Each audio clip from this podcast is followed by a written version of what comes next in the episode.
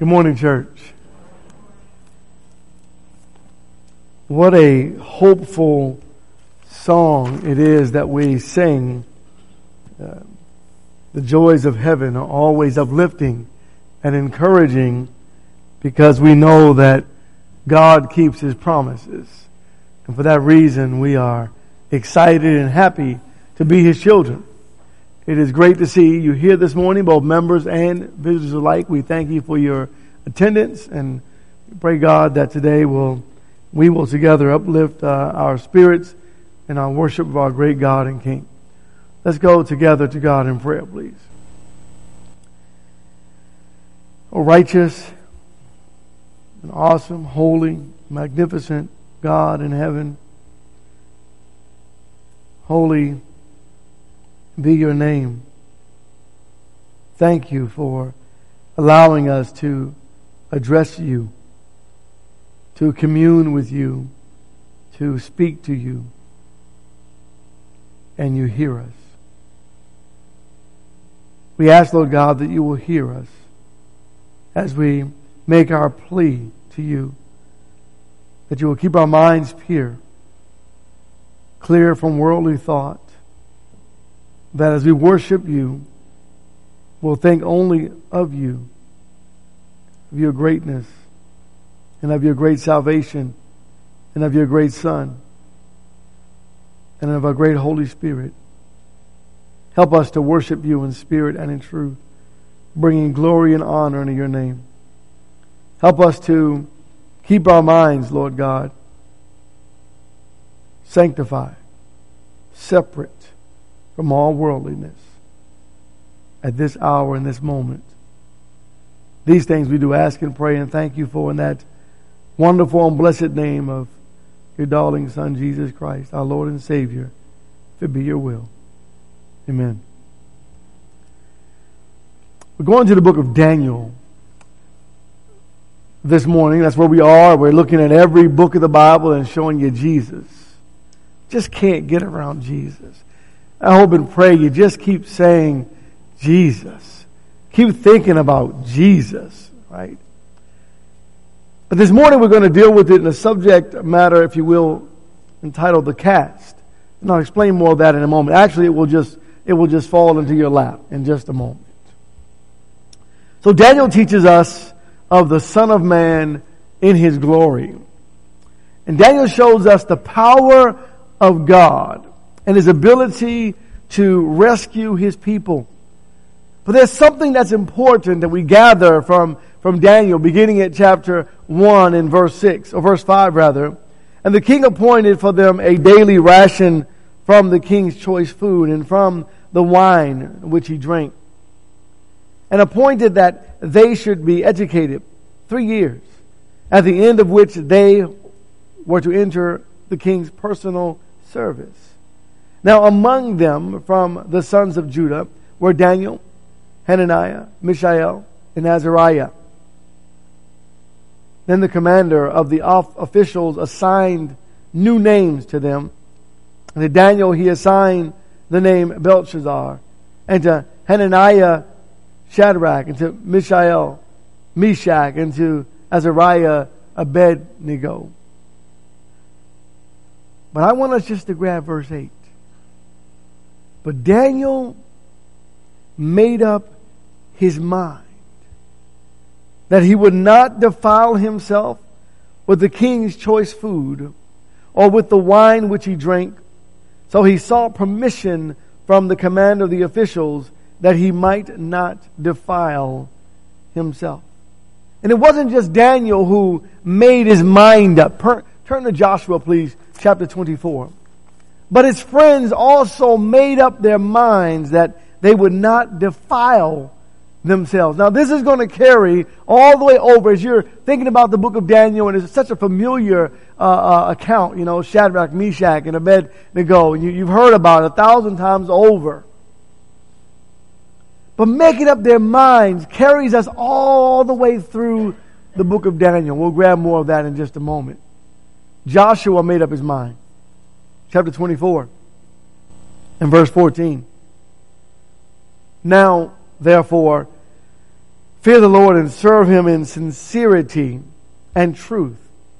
And put away the gods which your fathers served beyond the river and in Egypt, and serve the Lord. And so this issue of, of idolatry has, has plagued the men of God, the women of God, the children of God, all throughout their lives.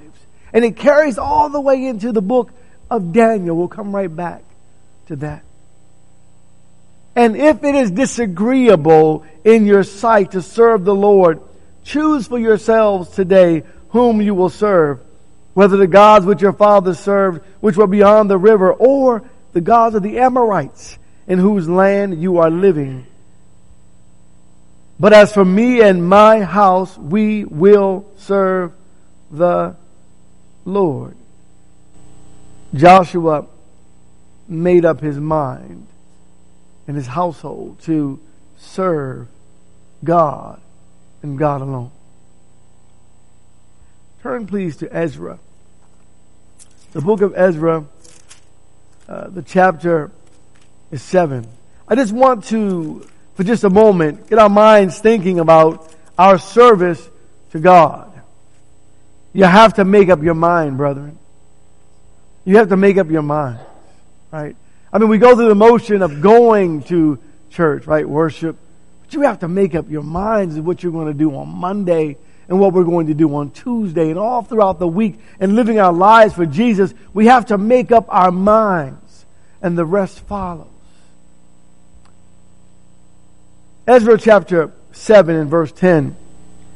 For Ezra had set his heart to study the law of the Lord and to practice it, and to teach his statutes and ordinances in Israel. Ezra made up his mind to seek God out. Back to Daniel, please, chapter two. The people of God have forever been challenged to make up our minds as to whether or not we are going to serve God or serve the gods, if you will, of the land, even in America, right? In Daniel two, he talks about God's people who will conquer the world and continue to conquer. In verse forty-four, the ecclesia is introduced, if you will, in the book of Daniel, the called out. And in the days of those kings, verse forty-four, the God of heaven will set up a kingdom which will never be destroyed, and that kingdom will not be left for another people. It will crush and put to an end all of these kingdoms, but it will itself endure forever. Inasmuch as you saw that a stone which was cut out of the mountain without hands, and that it crushed the iron, the bronze, the clay, the silver, and the gold. The great God has made known to the king what will take place in the future. So the dream is true, and its interpretation is trustworthy. And you follow history, and God establishes his church as he promised, and the ecclesia, the called out, worship him to this day. But it's interesting when you think about the church and you think about the people of God, that we are are, are if you will, continually challenged to serve only one God. By Satan, who says, no, serve the God of your choice. And you and I are challenged daily with having to make the decision that I'm making up my mind to serve only God and God alone. That means I'm not going to serve myself. I'm going to serve God. So all that leads us up to this lesson this morning, uh, Daniel chapter three, please. Someone asked the question then, as we're in this position and predicament of life, to choose whom it is we're going to serve, why does it feel sometimes? Why does it seem or appear as if Jesus isn't with us? Some have said that. Some church members have said that. And you know when we say it most is when we're in trouble. When we find ourselves going through something, And this morning I hope that something is, is witnessed, if you will, or evident from the Scriptures to help us to change our view of God in regards to whether or not God is with us even while we're suffering, or we might say mostly while we are suffering. And we're going to use a very familiar account. Shadrach, Meshach, and Abednego cast into the furnace of fire. Verse twelve of Daniel chapter three. There are certain Jews from whom you've appointed over the administration of the province of Babylon, namely Shadrach, Meshach, and Abednego. These men, O king, have disregarded you. They do not serve your gods or worship the golden image which you have set up. They made up their minds. They were not going to worship the idol god that he set up. And so the question is, when we stand for Jesus, when we obey, obey the command of God, where are you, God? In our dire moments of life, in our particular circumstance or circumstances. In verse thirteen, the Bible goes on to say, then Nebuchadnezzar, in rage and anger, gave orders to bring Shadrach, Meshach, and Abednego. Then these men were brought before the king. And the king knew these men because Daniel asked the king if he would put them in his administration. And he did so. Nebuchadnezzar, verse fourteen, responded and said to them, is it true, Shadrach, Meshach, and Abednego, that you do not serve my gods or worship the golden image that I have set up? Now, if you are ready, at the moment you hear, you see, it's, it's like that question, you know, let me see if you really made your mind up, right? Now, look, I know I already made the decree that anyone that doesn't worship my gods, I'm throwing them into the furnace of fire. But I'm going to give you one more chance because I want to know if you really, truly made your minds up. Now, if you are ready, at the moment you hear the sound of the horn, flute, lyre, the trigon, the psaltery, and the bagpipe, and all kinds of music, to fall down and worship the image that I have made very well. But if you will not worship, you will immediately be cast into the midst of a furnace of blazing fire. And what God is there who can deliver you out of my hand? Now, for the second time comes that awkward moment in the lives of Shadrach, Meshach, and Abednego. That awkward moment. Daniel's not there. Here's that awkward moment when in verse six, the Bible says, but whoever does not fall down in worship shall immediately be cast into the midst of a furnace of blazing fire. Therefore, at that time, when all the peoples, listen to this, when all the peoples heard the sound of the horn, flute, lyre, trigon, psaltery, bagpipe, and all kinds of music, all the peoples, nations, and men of every language fell down and worshiped the golden image that Nebuchadnezzar the king had set up. So imagine that awkward moment, if you will, when you look around the first time and there's only three of you, two others, standing, and all the nations and peoples and tribes and everyone else are on their faces bowing down to this idol god, and you're the only one standing. And then the king plays the music a second time. And all the peoples and nations and, and of every nation, all the peoples fall down and worship the idol god, but you are standing alone. And the question that some people will ask is, where are you, Jesus? Because you see, I'm standing by myself. Where are you, God? You ever been there before? Look at verse sixteen. Shadrach, Meshach, and Abednego answered and said to the king, O Nebuchadnezzar, we do not need to give you an answer concerning this matter. See, king, you are nothing in comparison to my God.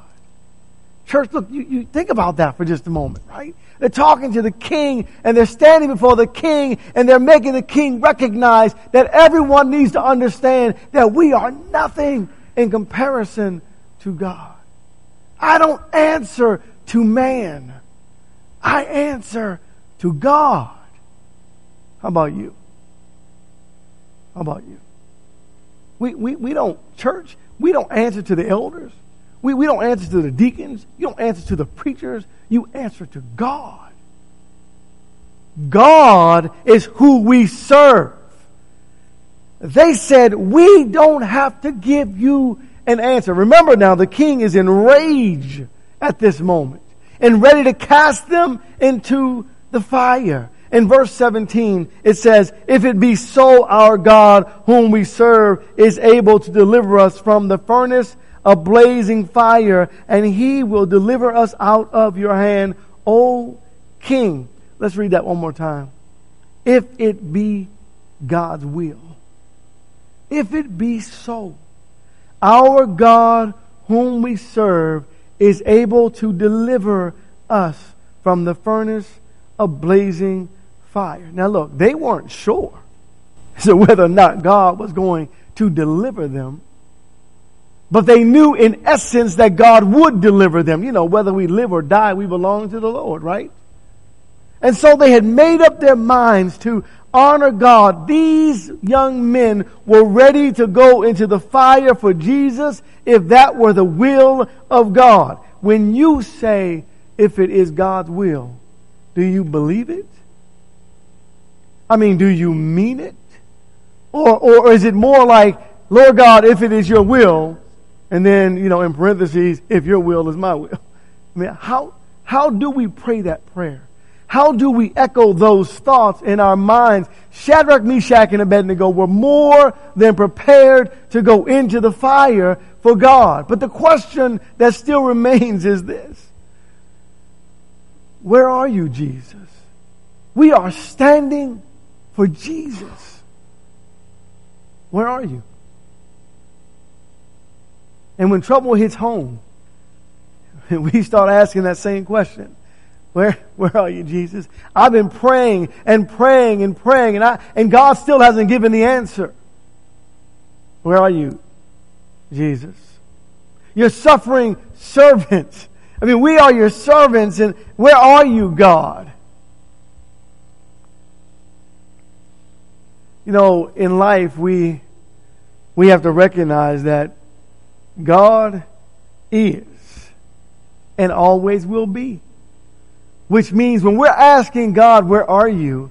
It's because we have blinders on. He's already there. And He's not only there, He's beyond the there. And sometimes we have to just hold on until the very end for Him to take us there, whatever it may be, whatever His will is, to carry us through that difficult time, to uh, to bring us home to be with Him in glory, or, or whether it be that we have to suffer just a little bit longer for His will to be done in our lives. Maybe it's to show someone else a lesson. Maybe it's for somebody else. Maybe it's for me. I don't know, but we ask the question, where are you, God? Church, let me demonstrate to you that Jesus was waiting. That's where He was. You see, Shadrach, Meshach, and Abednego had every right, because of their own desire, if you will, and their own willpower, to bow down. But they chose not to. And you know where Jesus was? He was waiting. And where was He waiting? Listen to the text, verse twenty-three. But these men, these three men, Shadrach, Meshach, and Abednego, fell into the midst of the furnace of blazing fire, still tied up. Then Nebuchadnezzar, the king, was astounded and stood up in haste. So think about this for a moment. While these men are cast into the fire, Nebuchadnezzar stands up because he sees something immediately that he hadn't seen before. Jesus was waiting to catch him. He was already there. Church, this is such an encouraging account. Sometimes you just have to hold on to the end. But God is there. I know you don't believe me, but it's in the Bible, you know. Verse twenty-four. Then Nebuchadnezzar the king was astounded and stood up in haste. He responded and said to his high officials, "Was it not three men we cast bound into the midst of the fire?" Then answered and said to the king, "Certainly, O king." He stood up immediately in haste, surprised, because the answer to his question was, what God can save you from me? And when he looked into the fire, he got to see that God. I wonder if Shadrach, Meshach, and Abednego even hit the bottom of the furnace. Or did Jesus catch them? The Bible tells us there was no harm brought to them. We'll come back. Jesus is everywhere. Church, we don't have to worry about tomorrow. It's already taken care of. Because God's already there. If it's if it comes. You just can't get around Jesus. And I know sometimes we try to, but we cannot. Even when you read the Bible, every book of the Bible, you're going to find Jesus. Even when we feel like, now we get to that feeling, he's not there. Don't trust your feelings. He's always there for his people. Where was Jesus? He was right where they needed him to be. And sometimes in our prayers, see, we don't exactly know what to ask for. And we ask God for help, and we want it our way. But I promise you this, because God promises, he'll be right where you need him. But not always where you want him. But he will be there. This idea of cast, I want you to understand that that that these these young folks were were thrown, literally picked up and thrown, cast into the fire. And so, you know, when you're cast into a pit, you hit the bottom, it, it hurts. But there was no harm on these young men. Let me come back to that in just a moment. Turn over to chapter six. Look at another man who was cast. You're familiar with it. Daniel in the lion's den. And in Daniel chapter six, I want us to grab, if you will, just two verses. We'll grab verse sixteen first. Then the king gave orders, and Daniel was brought in, a, in and cast into the lion's den. The king spoke and said to Daniel, "Your God, whom you constantly serve, will himself deliver you." So Daniel was cast into the lion's den. Now, there are four, four groups, if you will, of, of those who are being cast in the book of Daniel. But in this passage, I want you to realize that Daniel is probably, maybe I should say, approximately seventy-five years old. And when he is cast into this pit, you have to recognize the pit had to be deep. There are lions in the pit. So you make it deep enough so they cannot jump out. And so when he was a seventy-five-year-old man cast into the pit, why was there no harm? Why was there no harm? Why didn't he break a leg or break an arm? Or because Jesus caught him. Because God took care of him. In verse twenty-four, look at the, the ferociousness of this text. Then the king then gave orders, and they brought those men who had maliciously accused Daniel, and they cast them, their children, and their wives into the lion's den. And they had not reached the bottom of the den before the lions overpowered them and crushed all of their bones. And in chapter three and verse twenty-five, the same idea carries along, and that is this: there was no harm done to the people of God. In verse twenty-five, the Bible says, he answered and said, "Look, I see four men loosed and walking about in the midst of the fire without harm, and the appearance of the fourth is like the Son of the gods." This kind of makes makes it a little more defining as we turn to Hebrews chapter thirteen. It gives me a little more clarity. It even strengthens my faith a little more when I turn over to a passage like Hebrews chapter thirteen, and I am asking the question, where are you, God? Where are you, Jesus? And he says, I showed you where I am. I showed you where I've been, and, and I'm showing you where I will be. And then I, I look at verse five and I say, Lord, but you don't understand the situation that I'm in right now. And he says, I've already shown you where I am.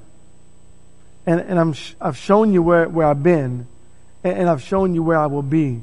What makes you think it will be different with you? Verse five, let your character be free from the love of money, being content with what you have. For he himself said, I will never forsake you, desert you. I will never. And he said, I will never desert you, nor forsake you. Never, nor will I ever. I will never, no, not ever. That's really what it's reading in the Greek. It's I will never know. It's five, compound of five negatives. I will never know, not ever.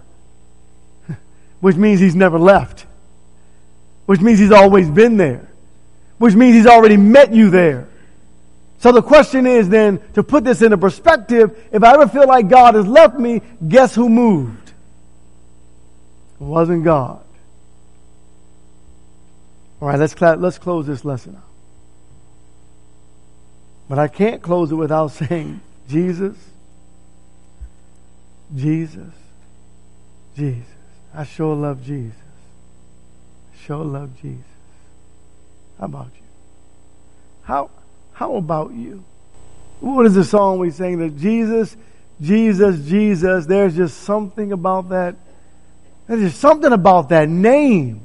And when I find myself standing opposed, if you will, to, to the world, I, I think about Jesus, and that name gives you power and strength, doesn't it? I'm going to fear my God till the end. I've already made up my mind, church. I got to stay this way until the end. I have to stay on this road until the end. Do not live your life. Return to Matthew thirteen, please. Do not live your life without Jesus.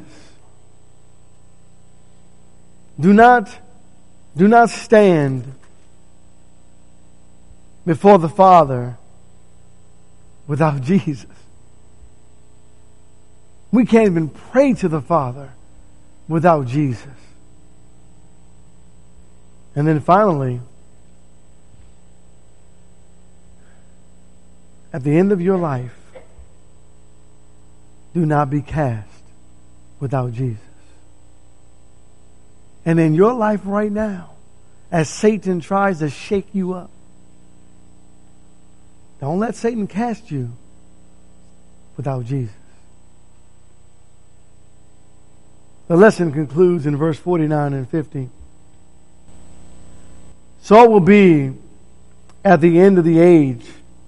The angel shall come forth and take out the wicked from among the righteous, and will cast them into the furnace of fire, and there shall be weeping and gnashing of teeth. What's going to happen at your end?